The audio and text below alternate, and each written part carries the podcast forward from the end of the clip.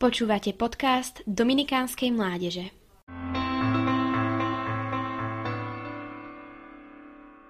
Na jednom víkendovom stretnutí s mladými, kde sme sa rozprávali o viere, zaznela otázka. Ako mám presvedčiť svojich priateľov, aby uverili v Boha? Dá sa to vôbec? Ako mám argumentovať? V tejto súvislosti si môžeme položiť ďalšie otázky. Čo vlastne znamená veriť? Aká je naša viera? Jedno je isté.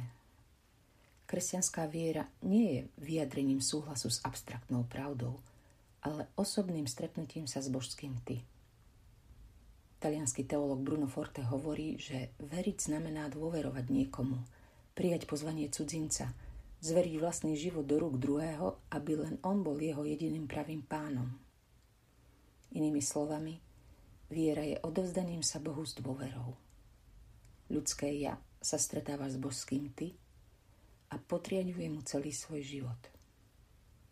Viera ako osobné stretnutie sa Boha s človekom zároveň predpokladá, že Boh koná ako prvý. Boh vychádza v ústrety človeku, dáva mu zakúsiť svoju prítomnosť a zjavuje mu pravdu o sebe. Viera je odpovedou človeka na Božie zjavenie. Veľmi pekne túto skutočnosť vystihuje príbeh Lídie, o ktorej sa píše v skutkoch apoštolov. Keď bol Pavol vo Filipách, ohlasoval evanielium niektorým ženám, medzi ktorými bola aj Lídia.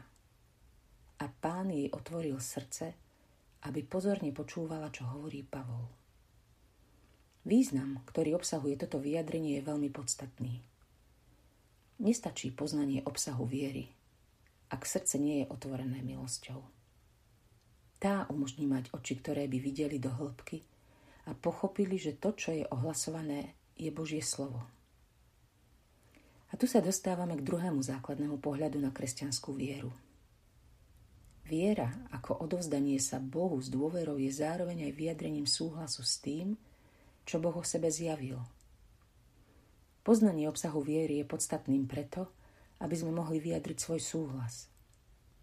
Vedie k plnosti tajomstva spásy zjaveného Bohom. Vyjadrený súhlas zahrania, že keď veríme, príjmame celé tajomstvo viery, pretože ako hovorí Benedikt XVI, garantom pravdy je samotný Boh, ktorý sa zjavuje a umožňuje nám poznať svoje tajomstvo lásky. Zdá sa, že druhých o viere v Boha nedokážeme presvedčiť slovami, no môžeme vydať svedectvo o tom, komu sme uverili.